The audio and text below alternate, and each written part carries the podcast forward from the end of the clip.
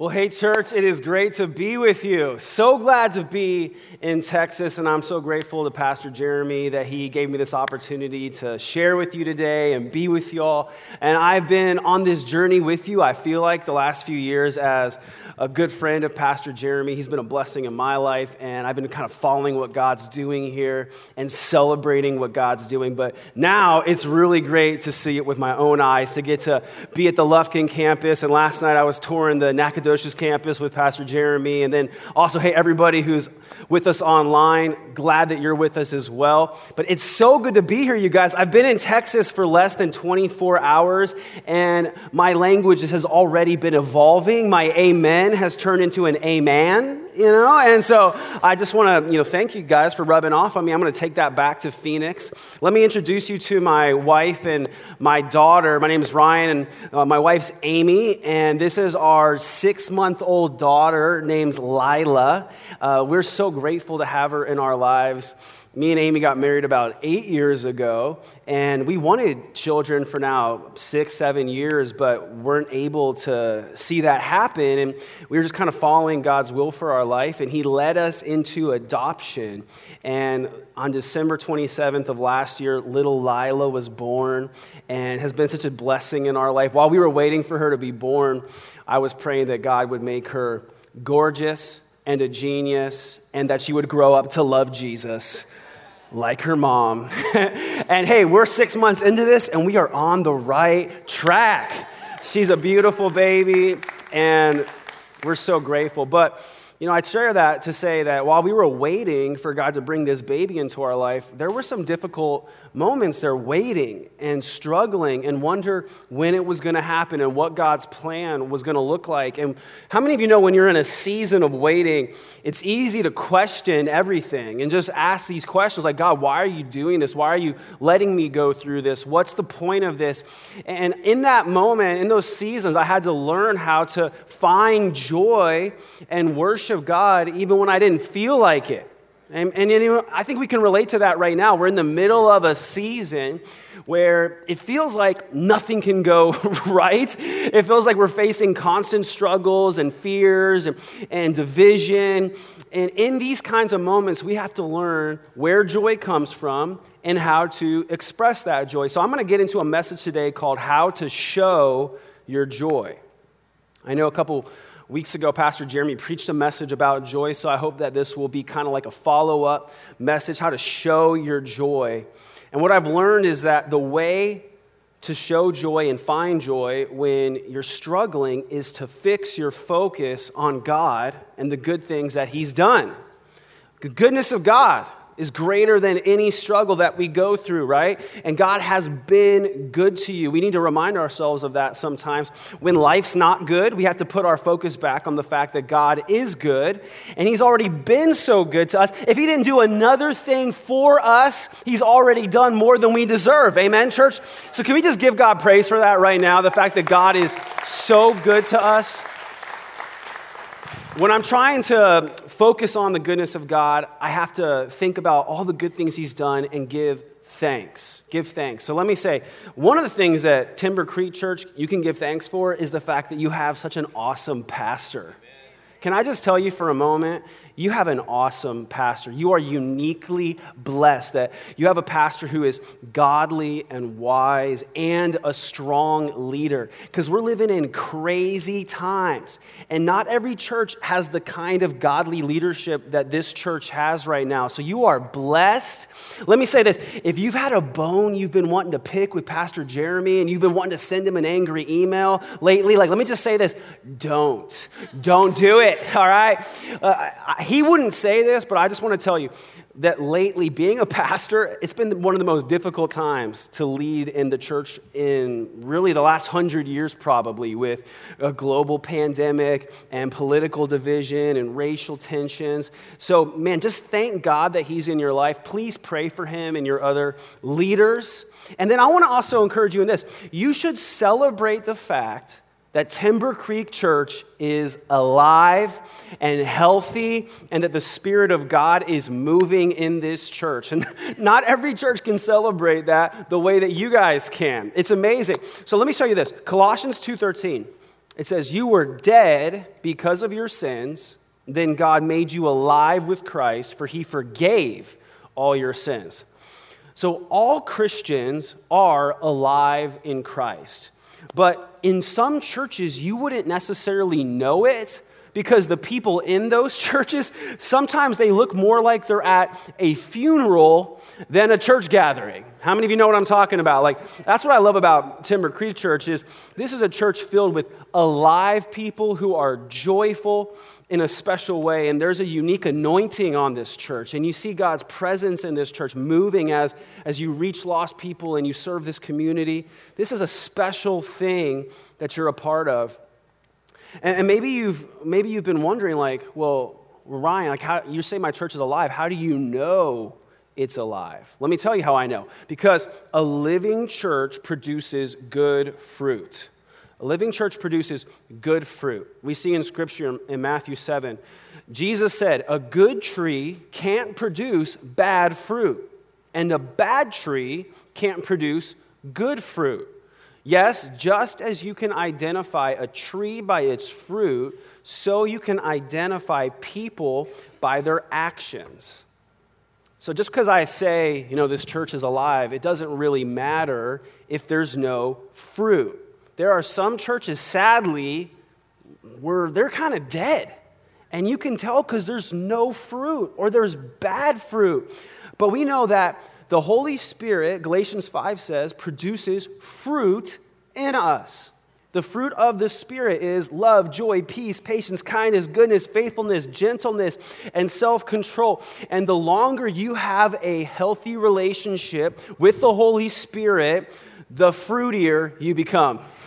How many of you are glad you got fruity people in this church, right? You got a lot of fruit. Someone's like, this boy's got flowers on his shirt, and he's calling me fruity. No, this is a good, this is a good kind of fruity. Like this is a good thing to get fruity when it's what the Holy Spirit is producing in your life. Because it's evidence that God is in you and with you. And the most important fruit that's produced by a healthy church is this when lost people are being saved through faith in Jesus Christ. And that's happening at your church in a special way. People are finding Jesus, they're being forgiven, they're enjoying new life in Christ. And that's just something you got to give God praise for. So, can we celebrate that right now? Come on. We praise God for that. So, this church is alive, but then let me connect it to you personally, okay? A fully alive Christian is full of joy. Full of joy. The Spirit produces joy in us. And Jesus wants your life to be full of joy. He says in John 15, I have told you this, and this was everything that he told them. I've told you this so that my joy may be in you and that your joy may be complete. He said, I want you to have my joy. And the joy that Jesus had was perfect and complete joy. And he wants to give that to you. I know I need that. I want that. I need the joy of Jesus because sometimes I don't always feel joyful and, and I don't always see all the good things that God has done for me. But Jesus, He wants your life to be filled and overflowing with joy every day. He doesn't just want you to get into heaven when you die, He wants your life full of joy while you live, even in the middle of a pandemic. He wants your life full of joy. And so maybe you hear all this talk about joy, and maybe some of you say, well, you know, Ryan, I'm not that emotional. I'm more reserved. And I, I, even know there are some people that feel this way like Christianity is not about emotions. We shouldn't let emotions drive us.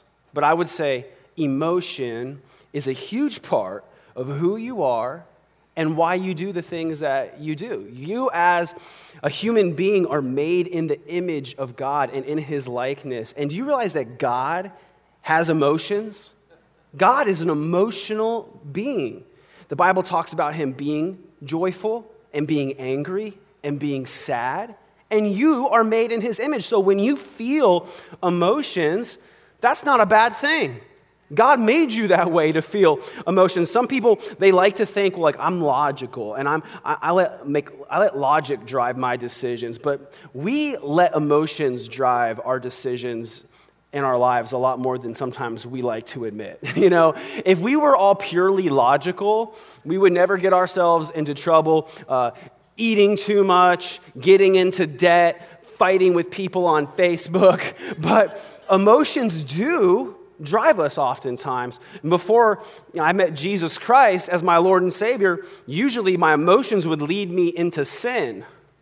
Now that Jesus is changing me, my emotions can lead me closer to God. And that's what He wants for us. We are emotional beings. Logic would say it was the nails that held Jesus to the cross, but I would say it was passionate, emotional love for you that actually held Jesus to the cross. He could have come down anytime he wanted, amen? But he chose to stay there in that position of suffering for you because he loved you. I don't know about you, but the fact that I was going to hell makes me emotional. And the fact that now I'm not, that makes me even more emotional, right? I mean, I see people on the Price Is Right losing their minds when they get called to come on down, right? But I think about how much greater is it to receive an eternal reward that can't be taken from you. I mean, it should make us emotional to know we have received everything through Jesus. And just speaking for myself, I remember a time in my life when I wasn't emotional about God. But that was the same time that I wasn't really living for God. And, as I started to understand and appreciate what Jesus did for me, emotion and joy sprung out of that. 1 Thessalonians 5:16 says, "Always be joyful. Never stop praying. Be thankful in all circumstances, for this is God's will for you who belong to Christ." That's a challenging verse, right? It says, "Always be joyful." You read that and you can't help it but be like, no, re- really? always be joyful? Like, how am I supposed to always be joyful? Like, do you know who I'm married to? Do you know where I work and how big of a jerk my boss is? Do you see what's going on in the world? But see, that passage, it shows you the secret to always being joyful. It's in verse 18. It says, Be thankful in all circumstances. So, if you'll become more thankful, that will automatically lead you to become more joyful. And that's one of the reasons why I think this is such a joyful church, is because you have in this church a greater proportion of newly saved Christians. And what I've found over time is that when people become saved, they are filled with so much joy and gratitude for what God has done. And if I'm just being honest, the longer that we are Christians, the more we have to work to remember where God brought us from. And I love the fact you have so many new believers in this church because, man, they're bringing the heat. Let me challenge you, though. You don't have to lose that passion. You don't have to lose that joy. As you walk with God, your joy can actually increase and you can grow in gratitude. So if lately you say, I haven't been very joyful lately, lately, let me just say this. Maybe you should focus on being more grateful grateful. So think about this, right? Like God, the all powerful creator of the universe, He created mankind designed for relationship. All He wanted to do was love us and have a relationship with us, but we chose to rebel against Him, break His commands, and sin. We deserve death, but God sent His only Son, Jesus, into this world to take our punishment on the cross, the punishment that we deserve. Jesus Jesus took so that he could give us his reward and allow us to be adopted into God's family eternally. That means that because Jesus absorbed the wrath of God, you never will. Because Jesus was separated from God temporarily, you get to be with God eternally. How many of you know, like, we have every reason to be grateful because of what Jesus has done? Amen? Come on, let's give God praise one more time.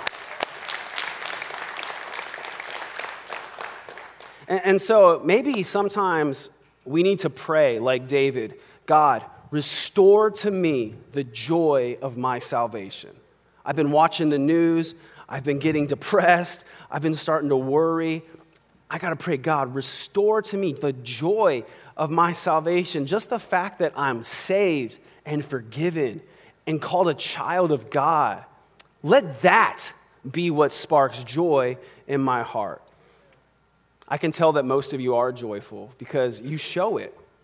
A lot like the early church did, and we read about them in Acts chapter 2. Let me talk about what it looks like. Acts chapter 2, it says, They worshiped together at the temple each day, met in homes for the Lord's Supper, and shared their meals with great joy and generosity, all while praising God and enjoying the goodwill of all the people. And each day the Lord added to their fellowship those who were being saved. This is the early church, the early Christians.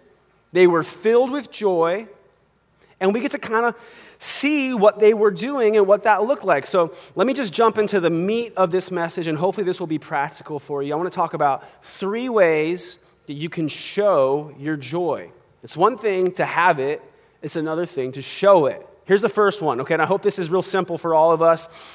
The way you can show your joy is with your face. The first way to show your joy is with your face.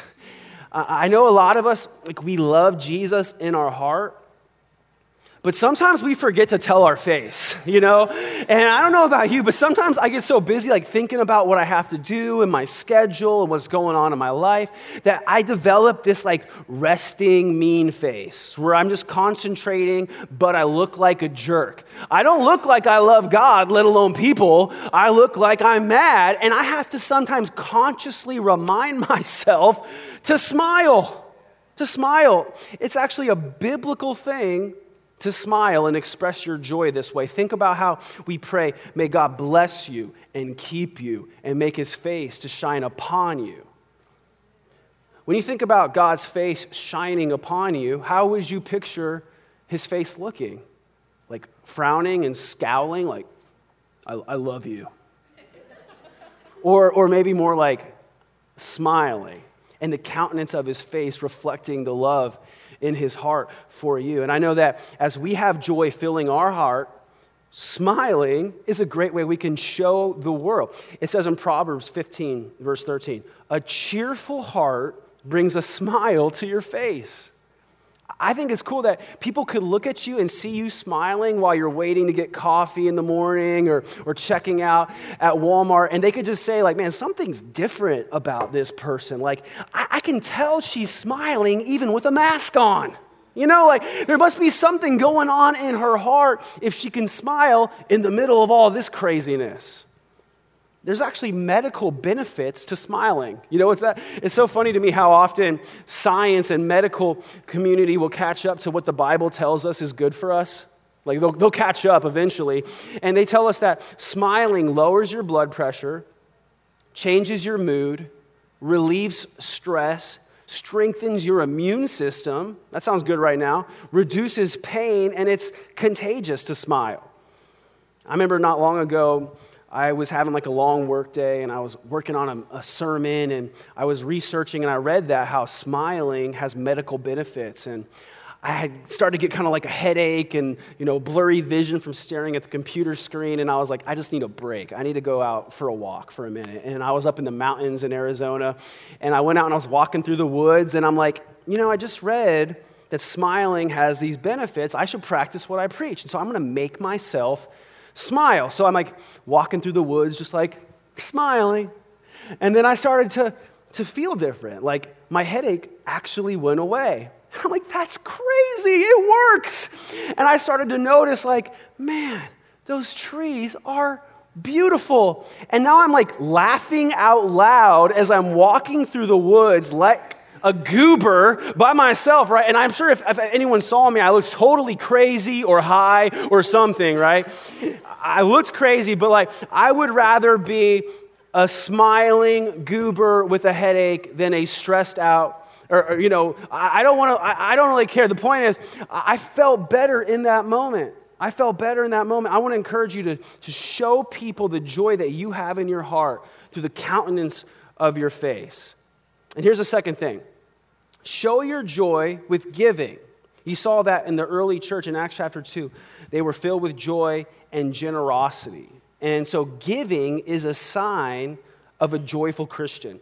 Now, we talk about giving sometimes in churches, and giving is an important part of our walk with God, I think. You think about God, He so loved the world that He gave His one and only Son. You can't help but give when you become more like Jesus. And I think about how giving financially is an important part of our lives as Christians. It's one of the ways that we put God first in our lives is by putting Him first in our finances. Now, I think a lot of us, we start giving maybe after we hear some teaching from the Bible about how giving is important. I know when I started giving, it wasn't necessarily something that I wanted to do.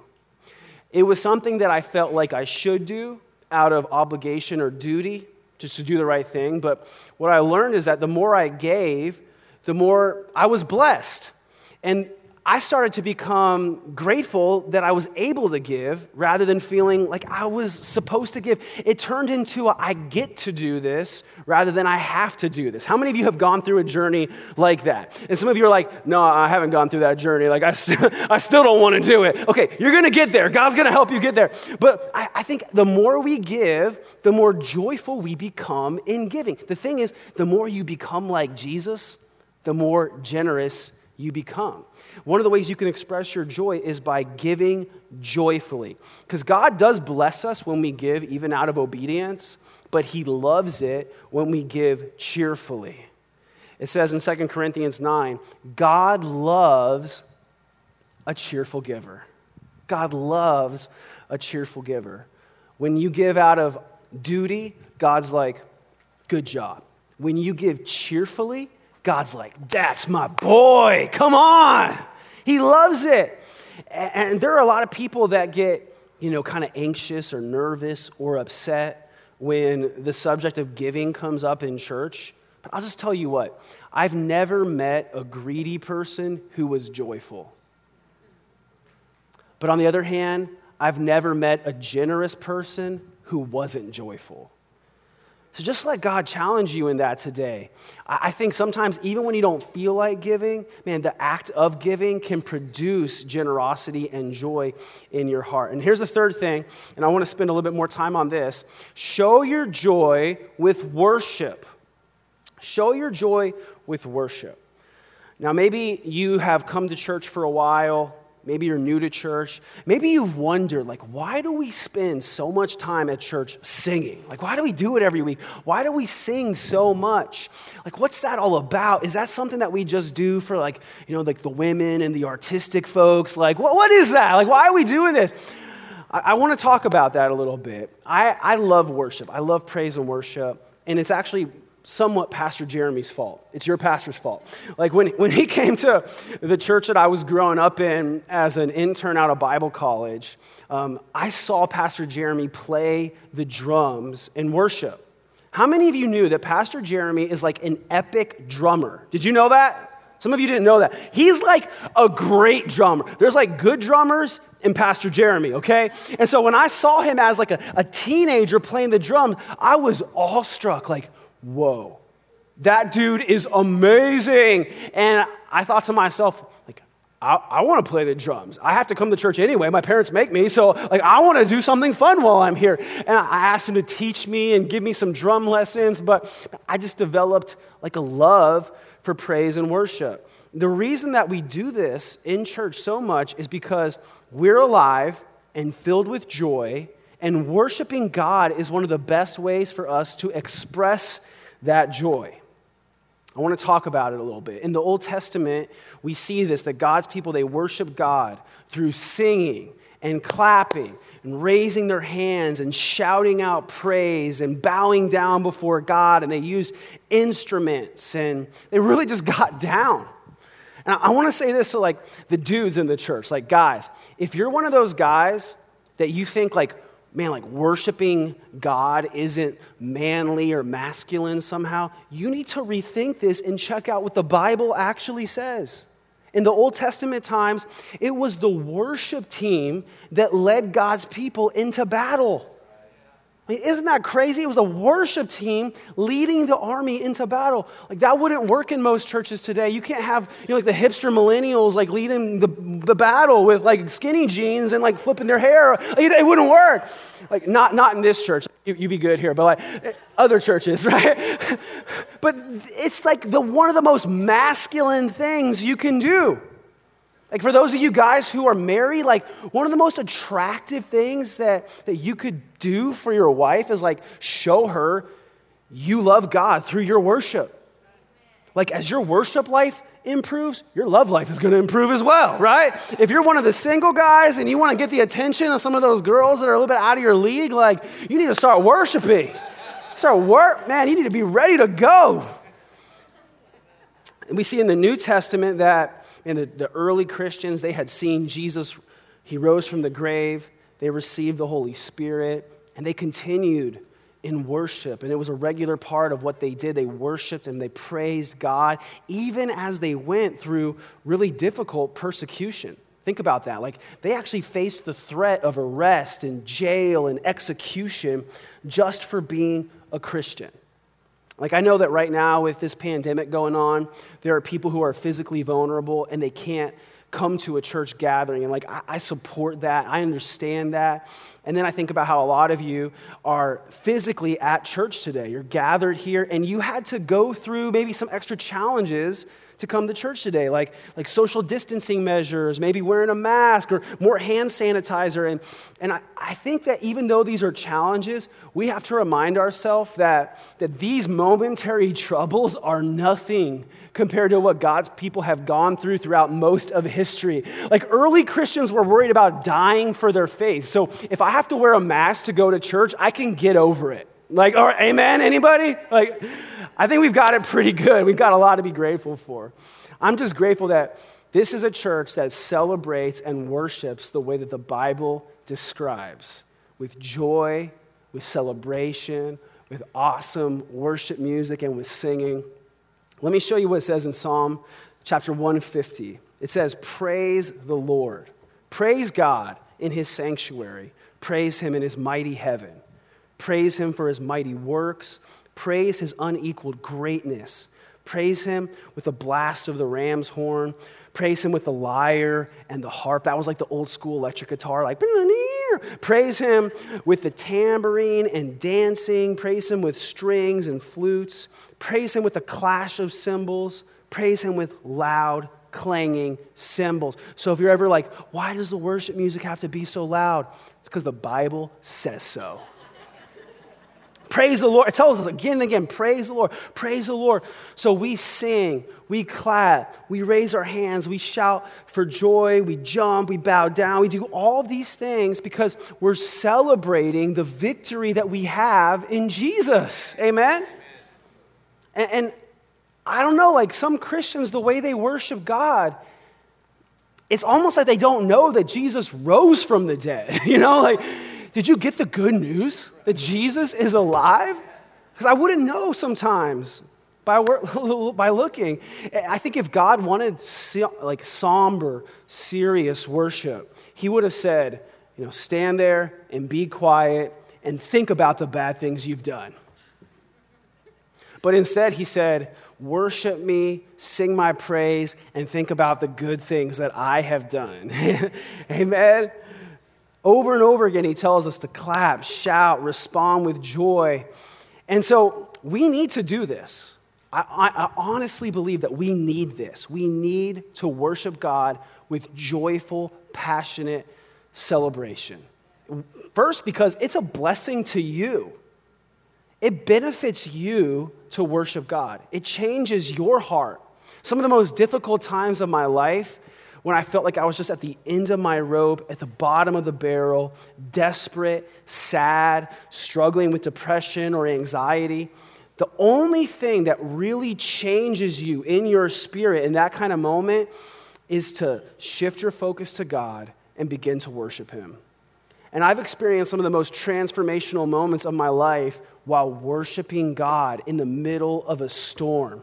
Science even confirms that like singing and worshiping God has benefits for you. It tells us that listening to music activates more of your brain than any other activity.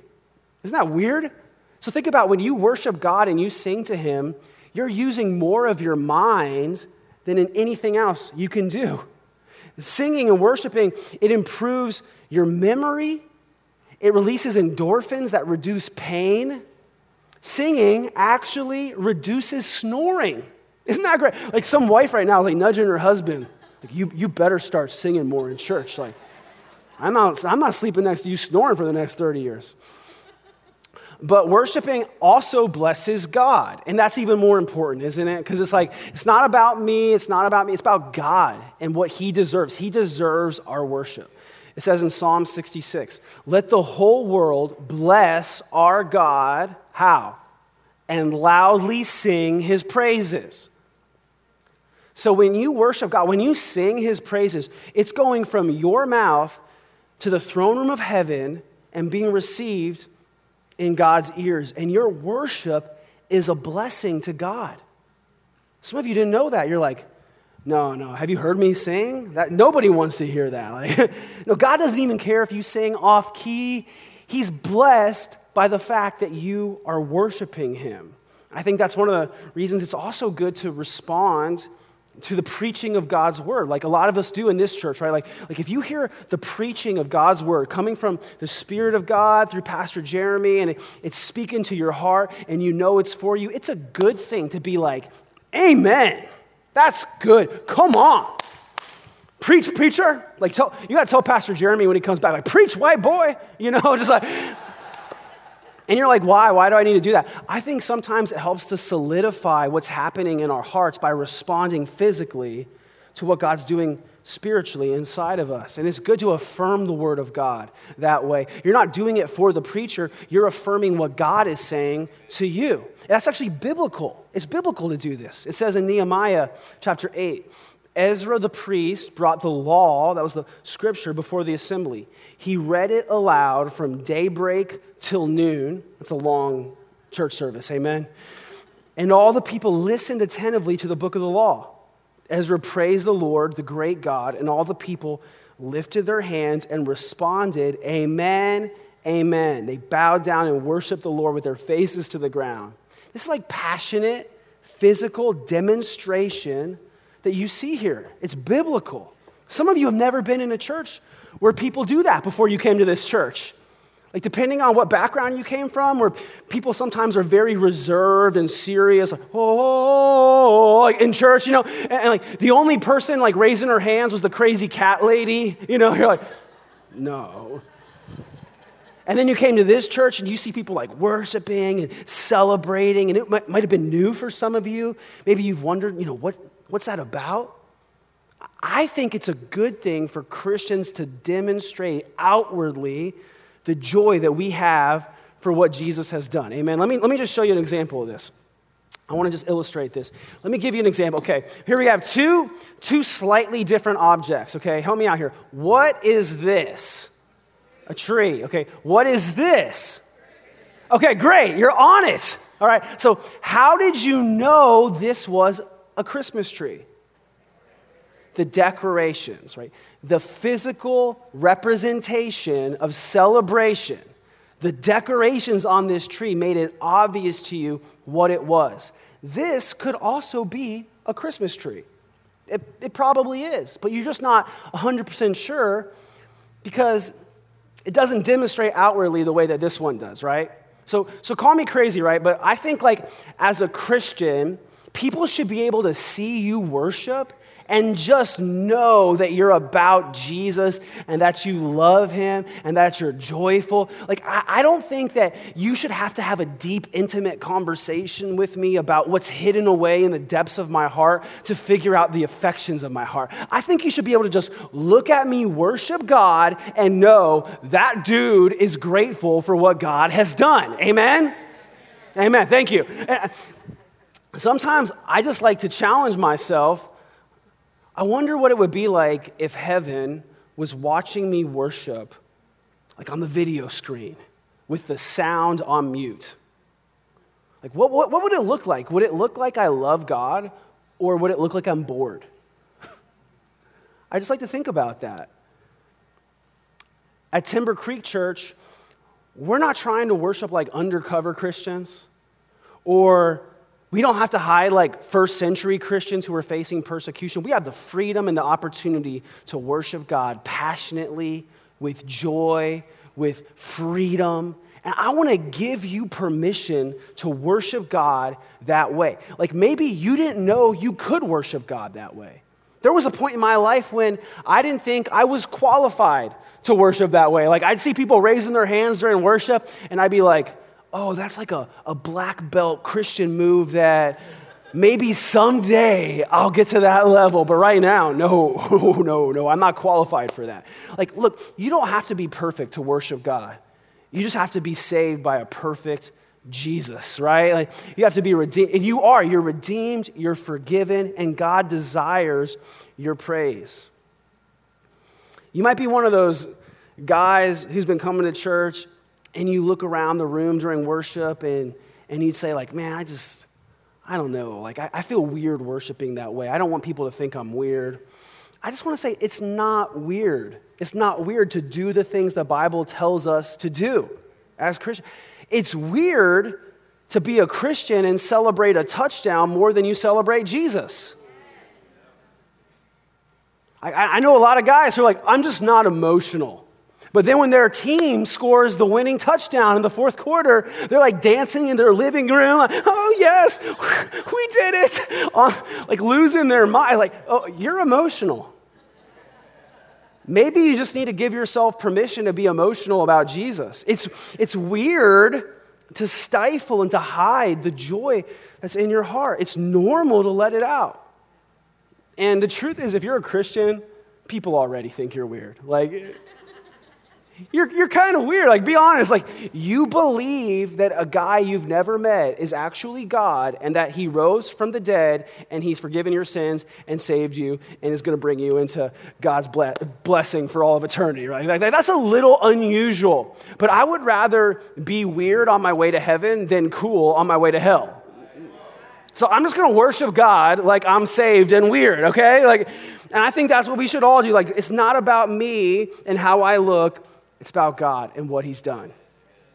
Let me just like break a little bit of this down practically, okay? So, so maybe you've wondered, like, why do we raise our hands in church? Why do people do that? Well, first, I think it represents a couple of things. It represents that we surrender to God. Like, this is the universal sign for I surrender, I give up.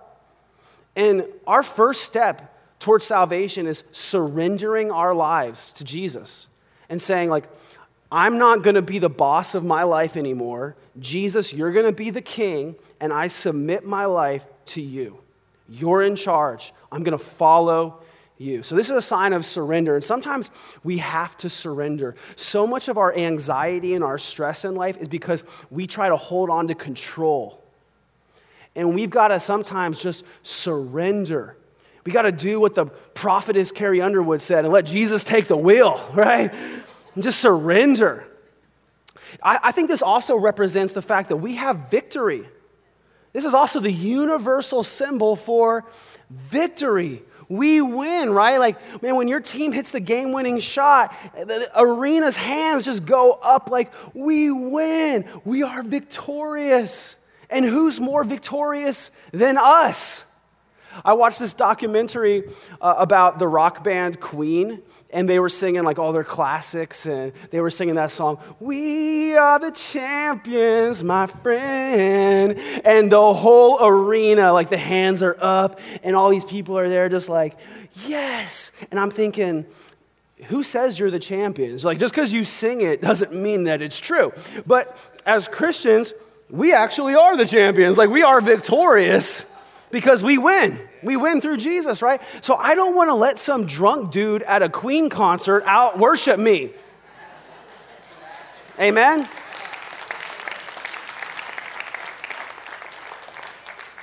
And also, we do that because it's biblical. The Bible says to do it multiple times. Psalm 134, verse 2, it says, Lift up your hands to the holy place and bless the Lord. This is the way we bless the Lord. So I'm going to encourage you to grow in that. And, and maybe you say, like, but that just doesn't feel authentic to me. I want to be authentic. And I, I want you to be authentic too. I just want you to be authentic to who you are in Christ, not who you were before Christ. In Christ, you are full of joy. You are redeemed. You are more than a conqueror. So live like it, show your victory. Just like smiling more actually can make you more happy, worshiping with more passion can actually make you more passionate about Jesus. Some, sometimes, like, you don't feel like worshiping until you actually start to worship.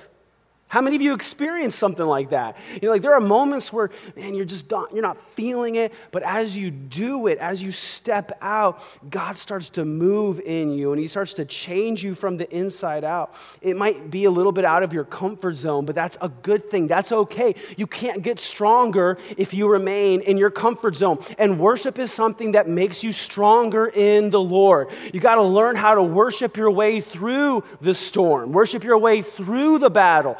It's not about waiting till everything works out and everything's going your way. You're going to be waiting a long time. You got to learn how to worship when things are difficult, like they are right now. And I know this is challenging, but Pastor Jeremy gave me permission to challenge you. So I'm doing it. I think God wants us to be challenged, to grow in freedom and in confidence to worship Him in spirit and in truth. It says in Psalm 95 2, let us come into his presence with thanksgiving. Let us make a joyful noise to him with songs of praise. I love this verse because it says, Let us come into his presence with thanksgiving, right? And, and that's different than how a lot of us come to church on an average Sunday. Like sometimes we get here late because we had a hard time getting out the door. And so you miss the whole first song. And by the second song, you're just like getting settled in your seat. And, you know, did you check the kids into kids' church? Okay, good. And you're kind of getting your bearings. And then the third song starts and you're kind of getting warmed up, like, okay, I'm feeling this. And then worship's over and you missed it all, basically. Right? But as you become a more mature worshiper, you come into his presence with thanksgiving already in your heart. And it doesn't matter if it's your favorite song or a new song, or if the worship team is nailing it or not, you're ready to worship God no matter what. That's what it means to come into his presence with thanksgiving. So, man, we can grow in that. I'm not saying you have to be a joyful worshiper to get into heaven, but Knowing that you're going to heaven, why wouldn't you be filled with joy when you worship the Lord?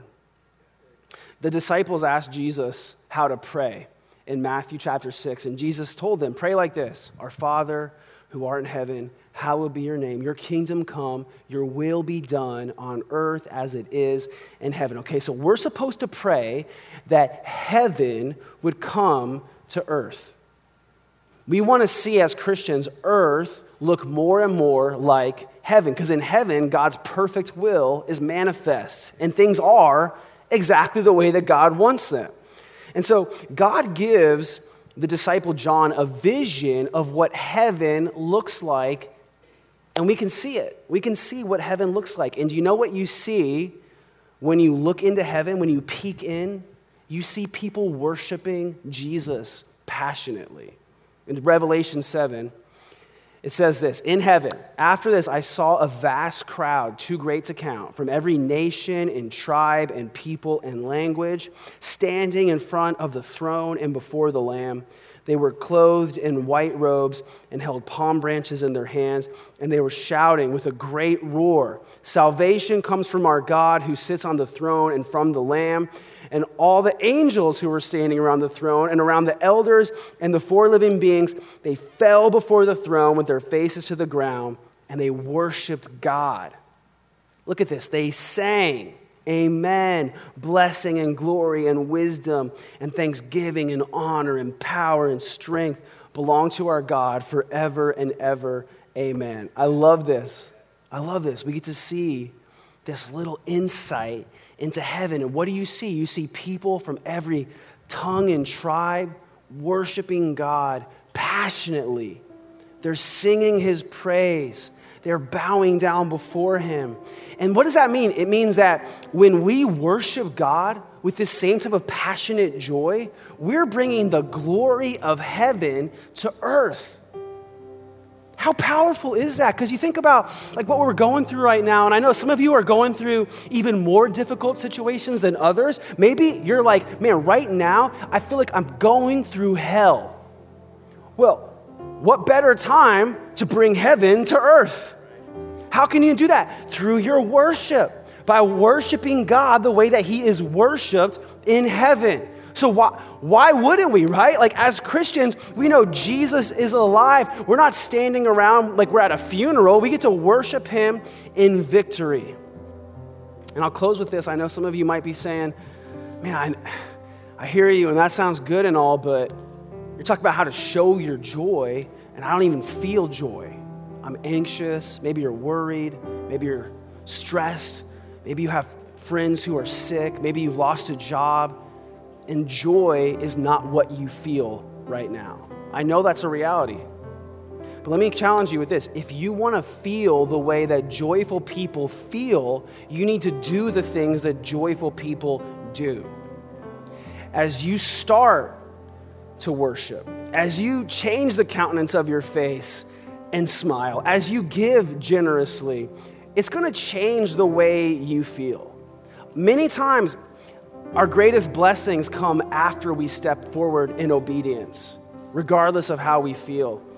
And maybe you need God to restore joy to you today. Maybe you need Him to do a work inside of your heart as you've been possibly struggling like I have. Let me challenge you and encourage you in this the way to experience joy is to show joy. Begin expressing it even before you feel it. I've learned that the crazier our world gets, the louder my worship needs to become. And as I worship the Lord and put my focus on Him, He gets bigger in my view, and my problems get smaller.